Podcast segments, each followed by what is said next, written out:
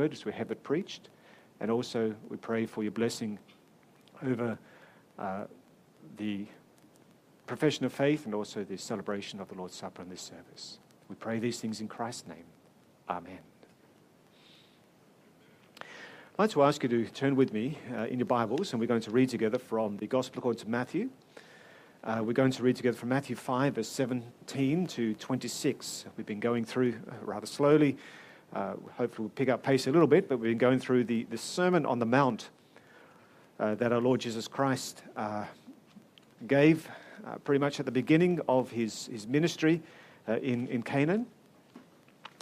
And today we'll be focusing on verse 21 to 26. But let's read together from Matthew chapter 5, verse 17 to 26. Our Lord Jesus Christ says the following: "Do not think that I've come to abolish the law or the prophets. I have not come to abolish them, but to fulfill them.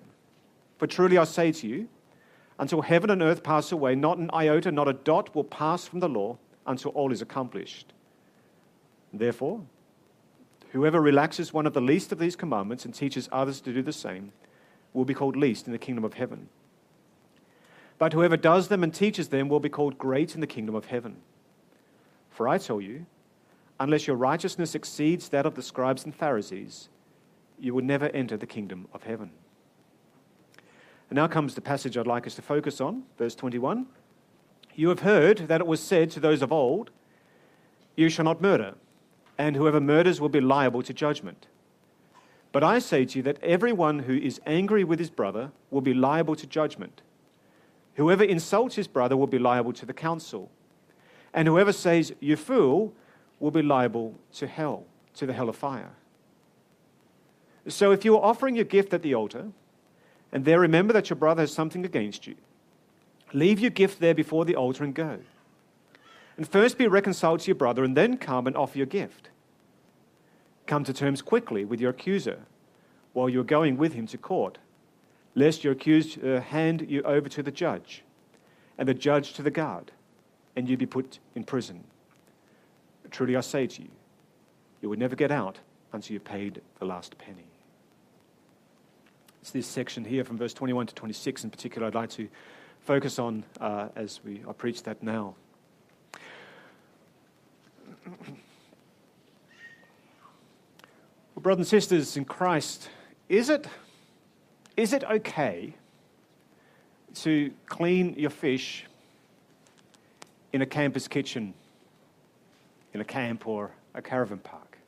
That's a question I was faced with last week, Saturday, along with my extended family. We were staying at a family camp just outside of Busselton. I went out with my son-in-law and my little granddaughter to catch a few fish. And we came back with a nice feed of whiting. But there wasn't a dedicated fish cleaning facility there. So the question is, where could we clean them? Would it be okay to clean them in the camp kitchen, or would that be breaking the rules? You see, cleaning fish can be a rather messy sort of a operation.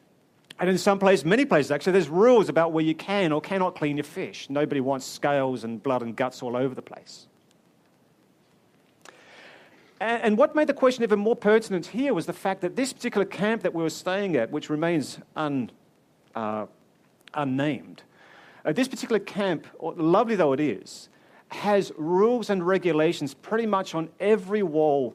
On every tree almost. You can do this, you must do this, you may not do this, you have to clean up here, you're not allowed to touch this, not allowed to move that. And everywhere you went, there were these rules everywhere. But in the campus kitchen, there was no sign telling us that we were not allowed to clean fish. So my reaction was, yes, that means we can go in there and do whatever we want. Or should we? Now, I'm not saying this to give some sort of a thing about whether or not we should be cleaning a campus kitchen, but rather to explain and use this as an illustration to say that most of us have a bit of a love-hate relationship when it comes to rules. we love them because the more rules we have, the easier it is to know what you can or you cannot do. But we hate them because it is said, well, the law is an ass. And too many rules make no sense. They restrict us too much. They're more frustrating than anything else. And so very often we'll look for loopholes to get out of doing what the law says, or we'll look for the line. We'll look for the line so that we stay just within the law, but for the rest just doing whatever we please.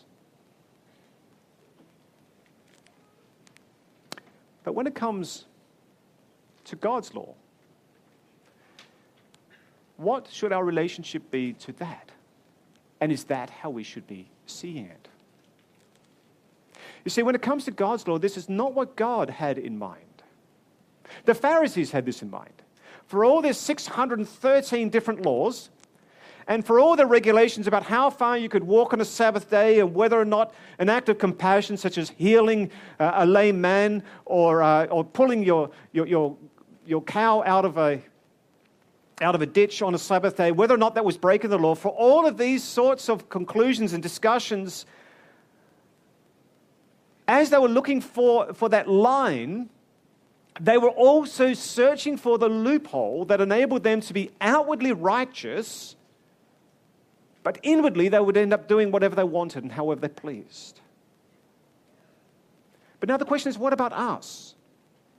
And what is our relationship with God's law? Are we perhaps tempted to do the same? How do we see God's law, and what does it mean for us to keep it? Now, we do not like the sound of legalism. And when we sense that there are other Christians, even church leaders, when they want to box us in, when they want to stipulate what you can or what you cannot do, we get very defensive and we object to those who would limit the freedom that we have in Jesus Christ.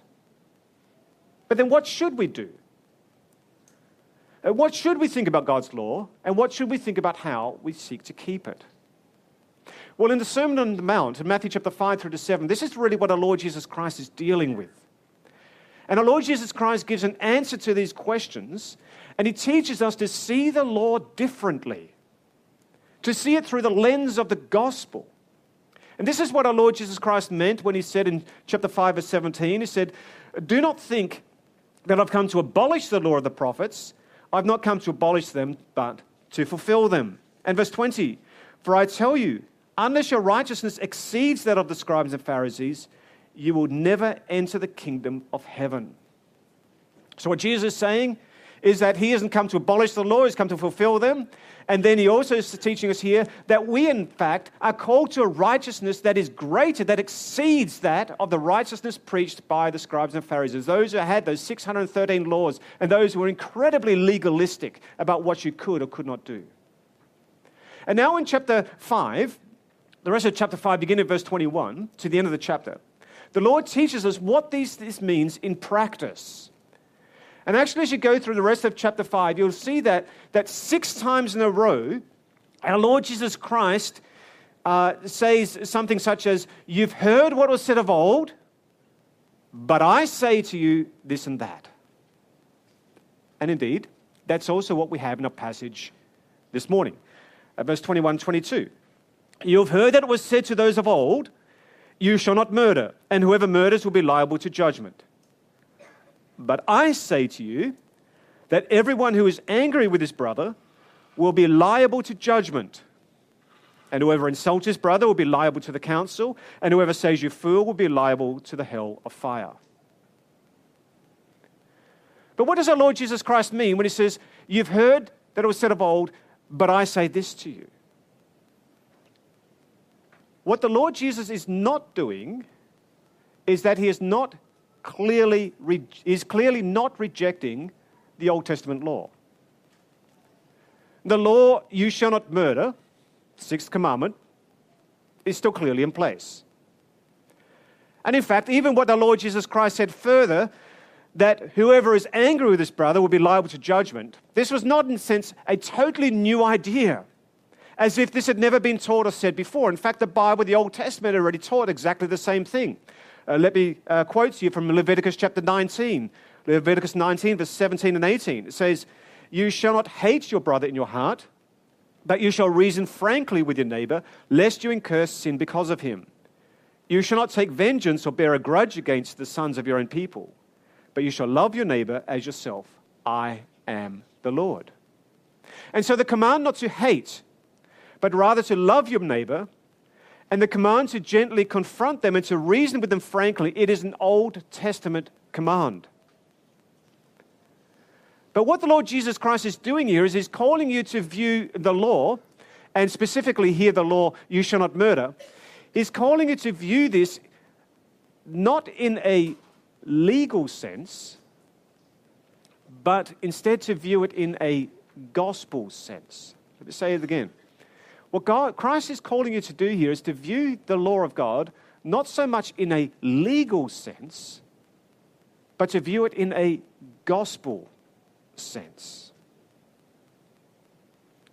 Now, viewing the law in a legal sense, it means that you focus on the externals, with the idea that so long as you obey the letter of the law, everything is good.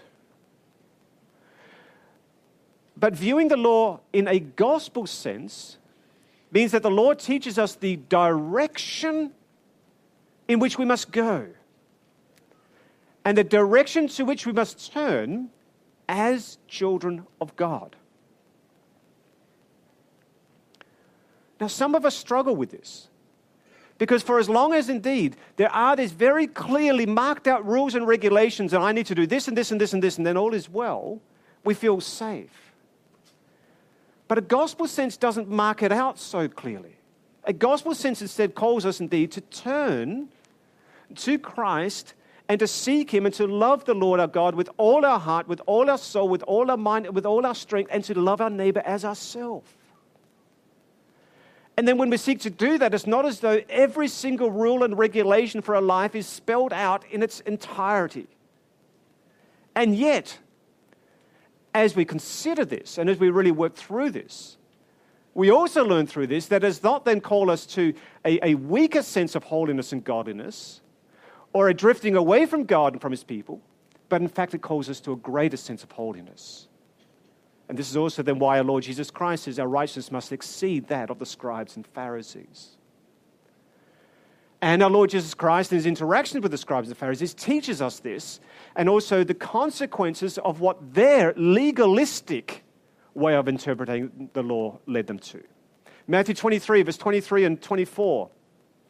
"Woe to you, scribes and Pharisees, hypocrites, for you tithe mint and dill and cumin and have neglected the weightier matters of the law, justice and mercy and faithfulness. These you ought to have done without neglecting the others. You blind guides, straining out a gnat and swallowing a camel." And so what our Lord Jesus Christ is teaching us is that indeed to have that gospel focus on the law means also then that we're going to have the right attitude and the right understanding of what it means to turn to Christ and to turn to God and to seek to live for him in every way.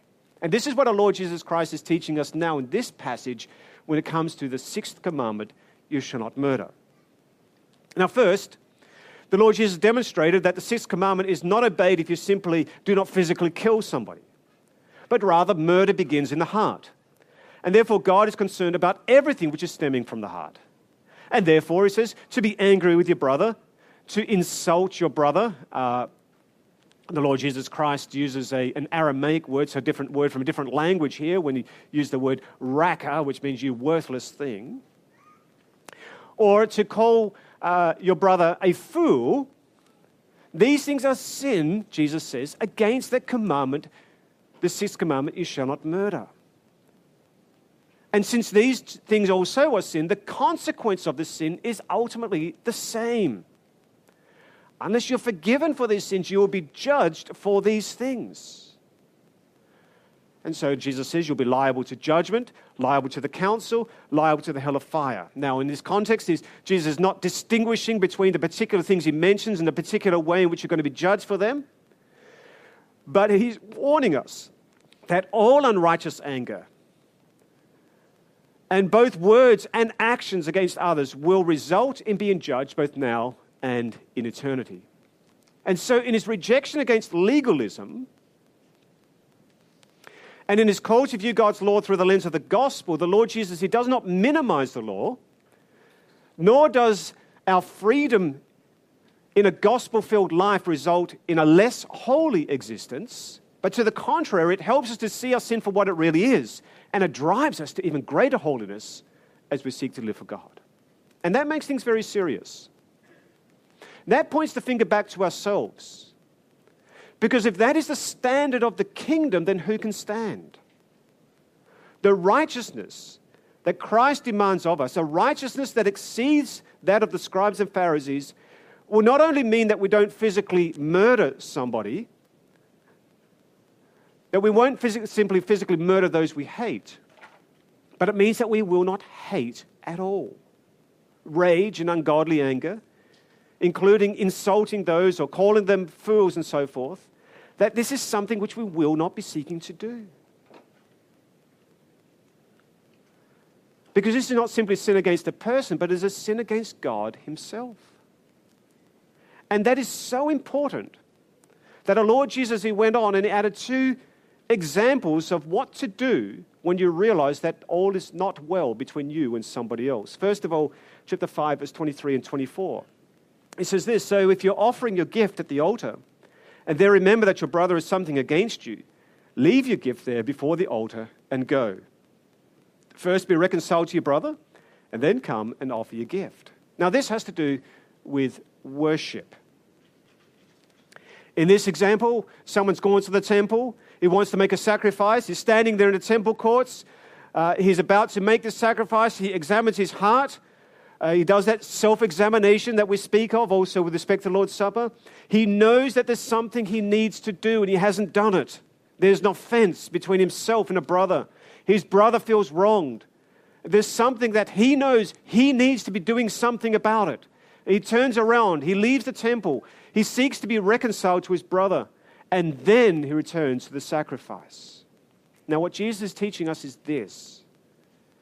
We cannot keep up pretenses in our worship when we know that we have caused offense to our brother, because God knows and he will judge. And therefore, we ought to do what we can to live in true harmony with our neighbor, and in particular with our brother and our sister in church. That's also what we need to do before we celebrate the Lord's Supper. Our form for the celebration of the Lord's Supper, it rightly warns us to examine ourselves with a warning that all those who violate human life or cherish hatred against their neighbor and refuse to be reconciled to them should abstain from the table of the Lord. Our form also says that while they persist in the sins, they shall not take of this food, which Christ has ordained only for his believers. Otherwise, their judgment and condemnation will be the heavier. Now, do not misunderstand this, however. We all experience conflict, and most of us will be able to point to at least one unresolved conflict in our lives. In that context, the Apostle Paul, he adds an important qualifier.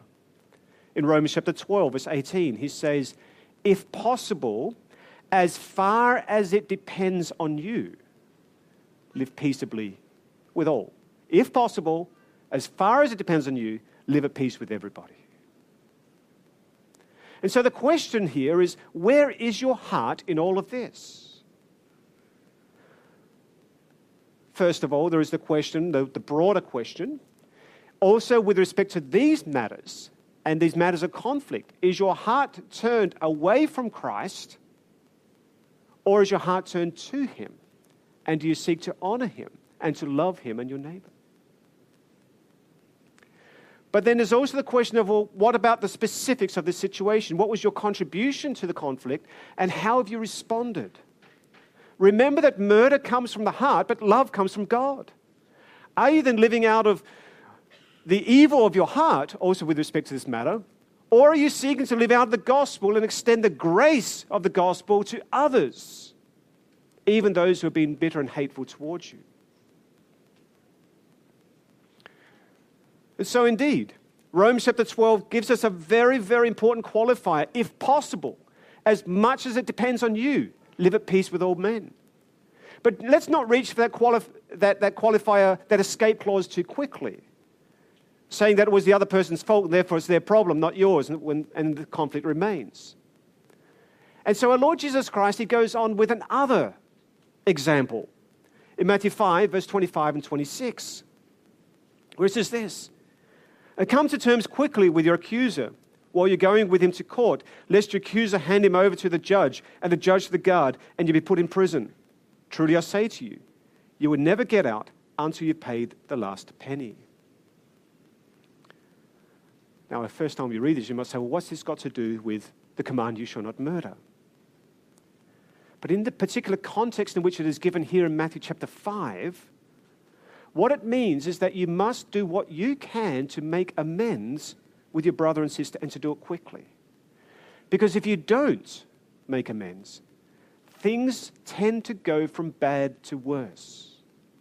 And if it is you who are at fault, do even more to reach out and do what you can to make for peace. And this is the point that Jesus is saying here, and do it immediately. Now, in that sense, what our Lord Jesus Christ is effectively teaching us in this little saying here is much the same as what the Apostle Paul teaches us in Ephesians 4, verse 26 and 27, where the Bible says, "Be angry, but do not sin, and do not let the sun go down on your anger, and give no opportunity to the devil." And Hebrews 12, 14, 15, "Strive for peace with everyone, and for the holiness without which no one will see the Lord. See to it that no one fails to obtain the grace of God, and that no root of bitterness springs up and causes trouble, and by it many become defiled." And so that in turn makes us think back to our relationship with God. That makes us think about how we can be and how we are reconciled to Him. Because whatever offense might be that someone has caused against you, the offense that you have caused God has been so much greater. But it was when we were still sinners that Christ died for us. It was when we were His enemies that God reconciled us to Himself. And although we had turned our backs on Him, Christ never turned His back on us. And although we were guilty of sin, Christ came to take that guilt upon Himself. And it is in Jesus Christ that we are therefore reconciled to God. And it is in Jesus Christ that we can be reconciled to one another.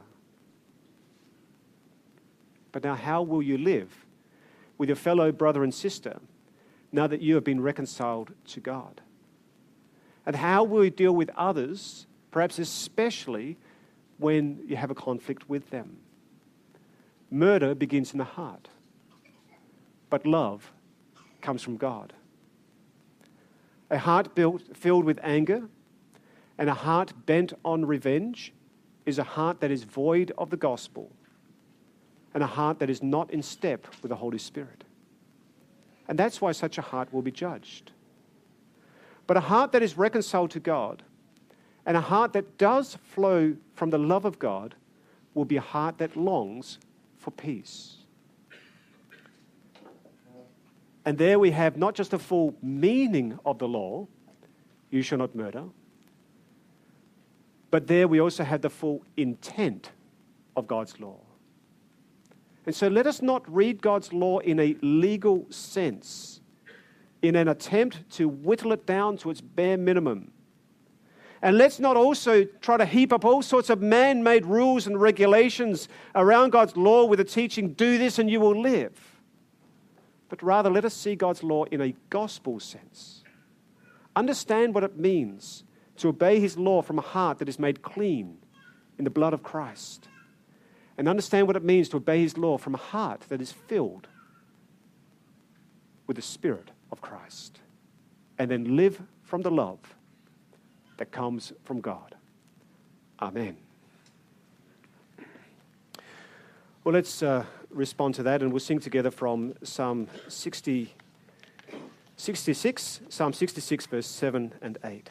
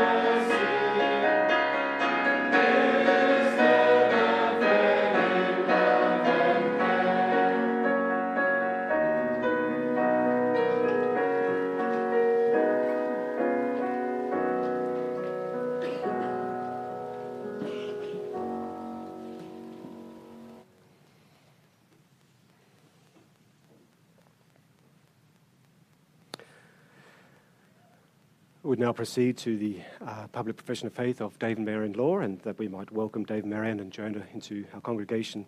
I'd like to ask Dave and Marianne if you can please rise, and your family, if you can come join us here at the front here. Beloved in our Lord Jesus Christ, we thank our Lord God for the grace given us by adopting us to be his children and receiving us into his covenant. And we acknowledge his love and power by which he instills in his children the desire publicly to profess their faith in him in the presence of his holy church, so they may receive admission to the Holy Supper. And since you have now come here to make this profession before God and his holy church, and hereby receive admission to the Holy Supper, we ask you to answer sincerely the following questions.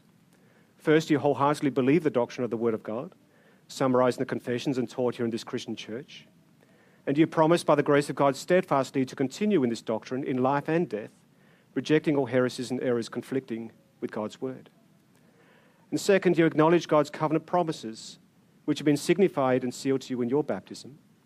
And you truly detest and humble yourself before God because of your sins and seek your life outside of yourself in Jesus Christ. And third, you declare that you love the Lord God, and it is your heartfelt desire to serve him according to his word, to forsake the world and to crucify your old nature. And fourth, you firmly resolve to commit your whole life to the Lord's service as a living member of his church. And you promise to submit willingly to the admonition and discipline of the church if it should happen, and may God graciously prevent it, that you become delinquent either in doctrine or in conduct. What is your answer, Brother Dave Law and Sister Marianne Law? After you've suffered for a little while, the God of all grace who's called you to his eternal glory in Christ will himself restore, confirm, strengthen, and establish you.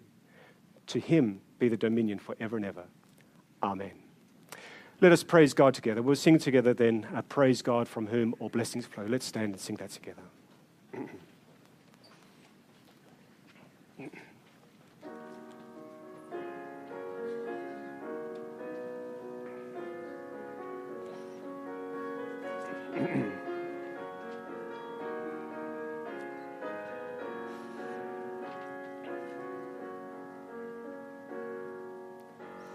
Praise God from whom all blessings flow.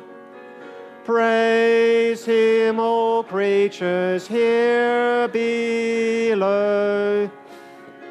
Praise him above, ye heavenly host. Praise Father, Son, and Holy Ghost. Amen. Please be seated. Well, let's pray to the Lord.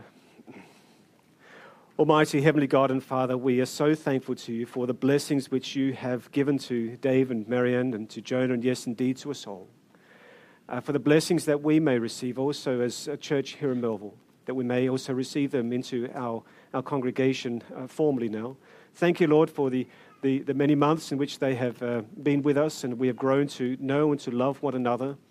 And we've grown also to rejoice in being one in the gospel together also, and we praise you and we thank you for that.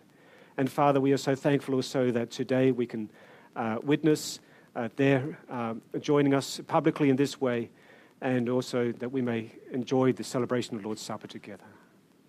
And Father in heaven, we thank you for this. And indeed, Heavenly Father, may we all as a congregation, even as we grow up into our head that is in Christ, that we may grow together and be joined and knit to one another, and that we may love, support, and encourage one another also. And may we also take to heart that which we heard today, that we may indeed live in true brotherly love and harmony with one another. And that we may also understand your gospel, your law, in a gospel sense, not in a legalistic sort of a way, but in a way in which it drives us and calls us more and more to love you with all our heart, with all our soul, with all our strength, with all our might, and to truly love our neighbor as ourselves. And that we will not neglect the weightier matters of the law, justice and mercy and righteousness, but that we will seek to live in this way also amongst one another. And so, Lord, we also pray that now as we look forward to the celebration of the Lord's Supper, this also will be for the strengthening of our faith and also of our community together. In Jesus' name we pray. Amen. As we're about to celebrate the Lord's Supper together, let's read together the form for the celebration of the Lord's Supper. In your book of prayers, you can find this on page 603.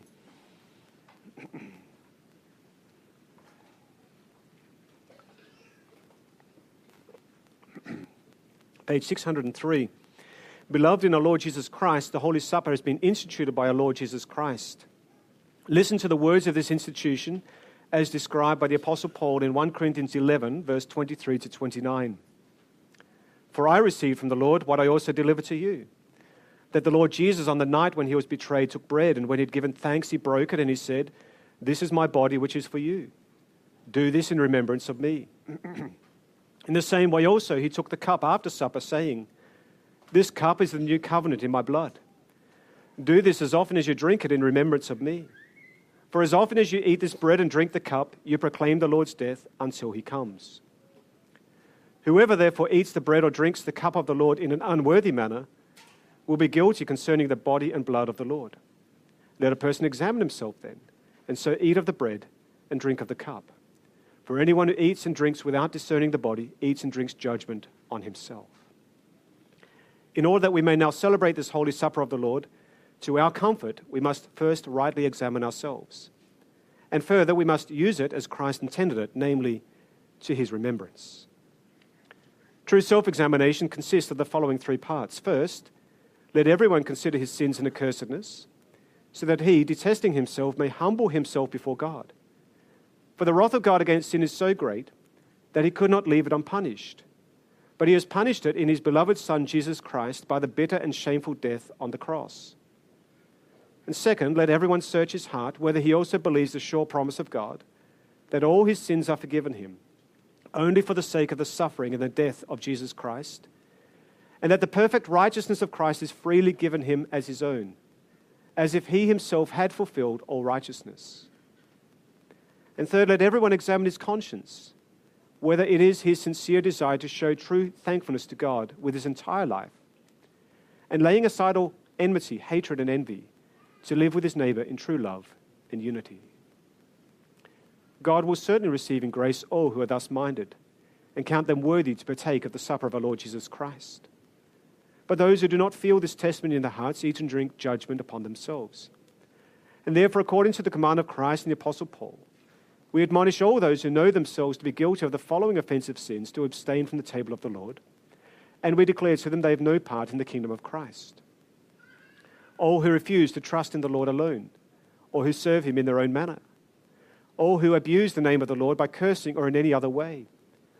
All who do not diligently attend the worship services and who despise the proclamation of God's word or the sanctity of the sacraments.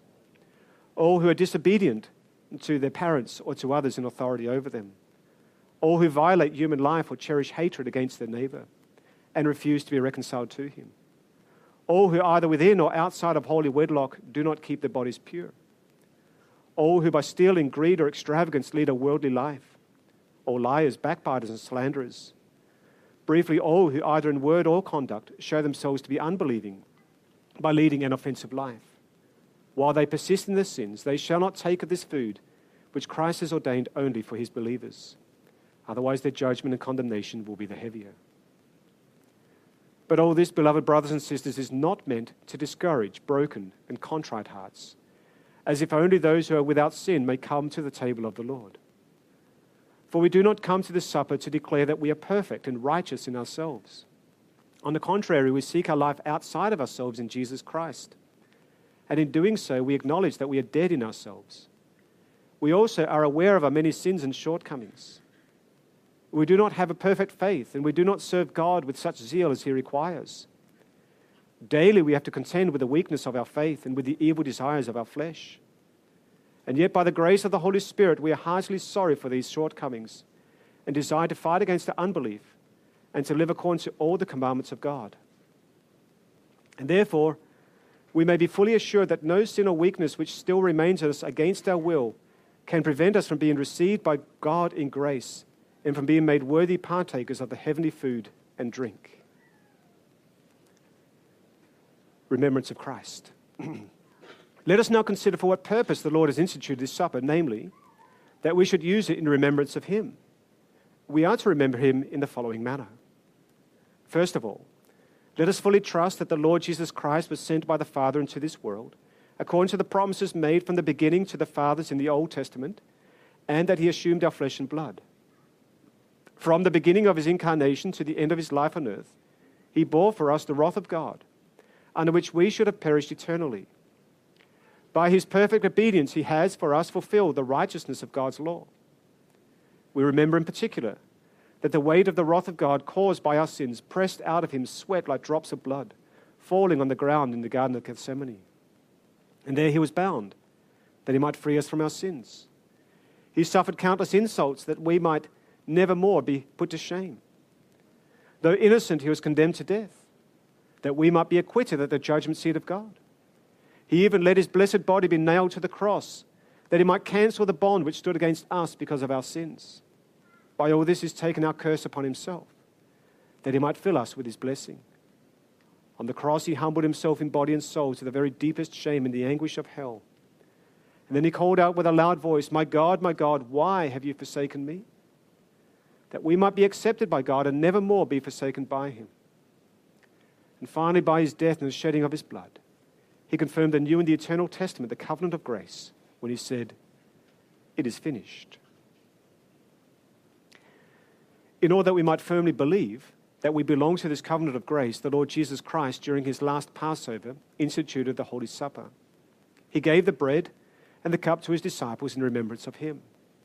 He taught us to understand that as often as we eat this bread and drink from this cup, we are reminded and assured of his hearty love and faithfulness toward us.